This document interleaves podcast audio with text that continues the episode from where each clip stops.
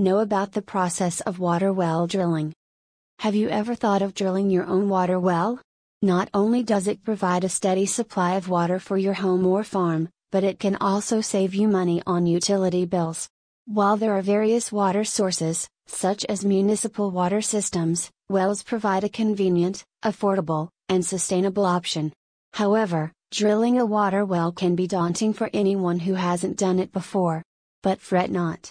In this blog, we will provide you with a step by step guide on how to drill a water well while sharing some valuable tips to ensure a successful and cost effective project. Let's have a sneak peek at the water well drilling process. Steps to consider when drilling a water well. Partner with water well drilling professional. Hiring experienced water well drilling specialists ensures your project is in safe hands.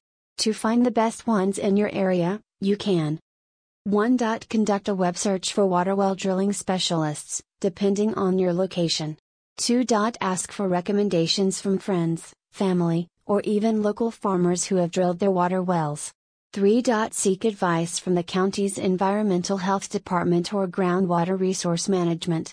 Determine the water availability. Before drilling a well, it's crucial to determine the water availability in your area. Contact the local water well drilling specialists in Yerington NV, or other nearby areas for this. Experts may comprehensively inspect your property to assess if it is appropriate for a well. They will also advise you on the best location to drill the well, considering topography, soil type, and water table depth. Yet, if you're working without engaging a professional, heed the following factors. Advertisements. Geological considerations The best place for drilling a water well is where the underground geology is favorable. Sedimentary rock formations or sand and gravel layers generally offer the best conditions for water well drilling.